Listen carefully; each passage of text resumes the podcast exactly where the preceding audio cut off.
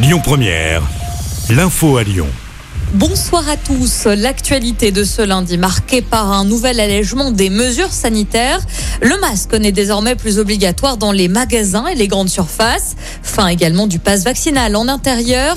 Petite exception tout de même concernant les hôpitaux et les EHPAD où l'obligation vaccinale pour les soignants et le pass sanitaire reste en vigueur. Le masque reste aussi obligatoire seulement dans les transports publics. Enfin, dès aujourd'hui, les plus de 80 ans peuvent prendre rendez-vous pour leur quatrième dose de vaccin.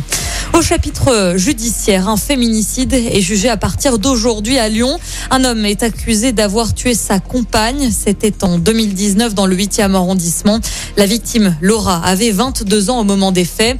L'individu l'avait roué de coups et l'avait laissé à l'agonie. L'homme avait ensuite pris la fuite et n'avait été retrouvé que deux mois plus tard à Marseille. Il risque jusqu'à 20 ans de prison. Le verdict est attendu vendredi.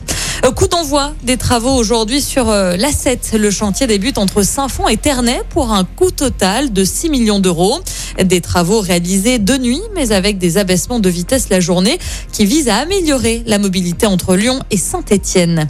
On termine en musique avec cette confirmation. Les Rolling Stones seront bien de passage chez nous à Lyon cet été, le 19 juillet. Ça y est, on connaît la date. Le légendaire groupe de rock anglais montera sur la scène du groupe Ama Stadium.